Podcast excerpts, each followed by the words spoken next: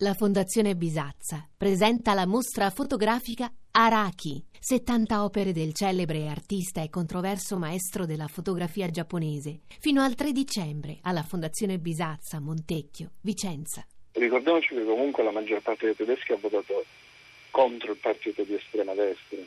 Io dico personalmente, dopo il Brexit, dopo la Brexit e dopo la vittoria di Trump, insomma, preoccupazioni ne ho, ne, ho molte sui flussi, sui flussi elettorali. Quindi comunque una, una grande percentuale dei tedeschi è contro l'estremismo di destra, anche per ragioni storiche.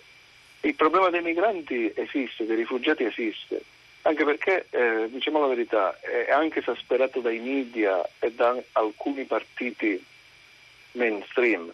Eh, parte della, del partito della Merkel comunque a livello regionale in alcuni casi ha provato ad avere una, una posizione, non dico anti-migranti, ma sicuramente non a favore di questo, di questo afflusso di, di rifugiati in, in Germania. Senta, ma fatto, sì, eh, no, prego, prego, sì, concluda. Dica, prego. No, no, no, no, no, il punto è che, eh, sì, come spiegava Giardina, c'è un rapporto diretto, e però l'affermazione più forte di Alternative für Deutschland, soprattutto nella ex Germania orientale, avviene in zone dove i migranti non sono così tanti. Ma guardi, quello, quasi quello non ce ne sono. Succede, quello succede anche in altre aree d'Europa. E perché succede, succede?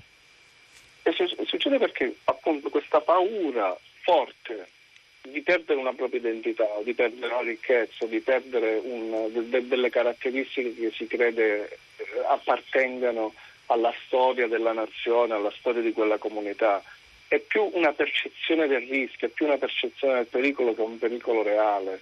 Non, non è, è, qualcosa probabilmente di inconscio, va, va oltre la razionalità. Oltre... È, successo, è succede, in, succede, in, Francia, è successo in, è successo in, in Gran Bretagna con la, con la Brexit, zone dove non c'erano comunque grandi percentuali di migranti, eh, di migranti europei, erano bassissimi, hanno votato per, per uscire dall'Unione Europea. È, è, è, è, in realtà una paura.